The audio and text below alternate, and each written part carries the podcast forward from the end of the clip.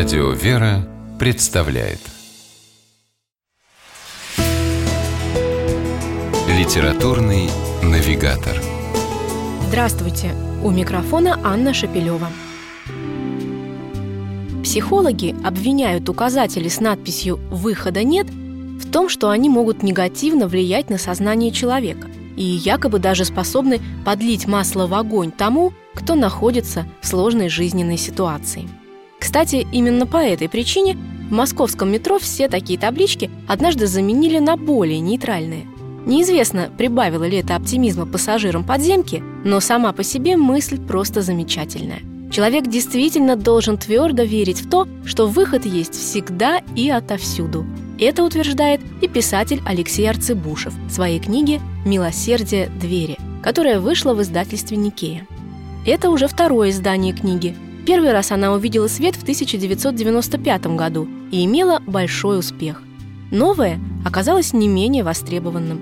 В интернет-магазине издательства книга сразу же стала лидером продаж и открыла современным читателям удивительного автора, написавшего светлые и жизнеутверждающие мемуары о самых сложных годах своей жизни.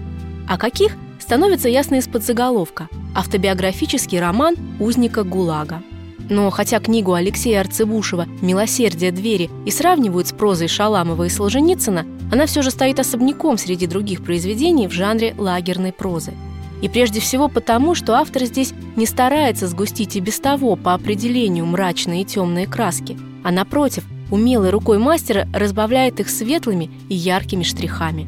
Его литературный язык настолько живой, понятный и открытый, кажется, что с тобой говорит близкий друг, с которым не виделись тысячу лет и которому есть что рассказать.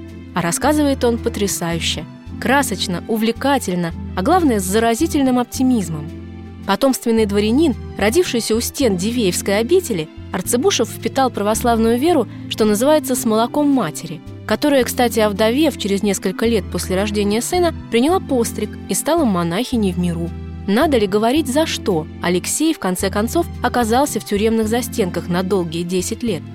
Выжить там, где погибали самые стойкие и сильные, и остаться при этом весельчаком и настоящим жизнелюбом. Ему помогла несгибаемая вера в то, что даже тюремные двери не могут стать преградой, если широко распахнуты другие.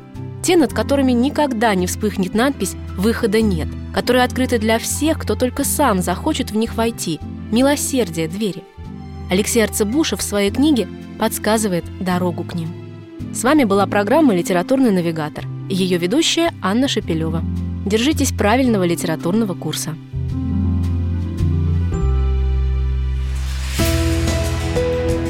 Литературный навигатор.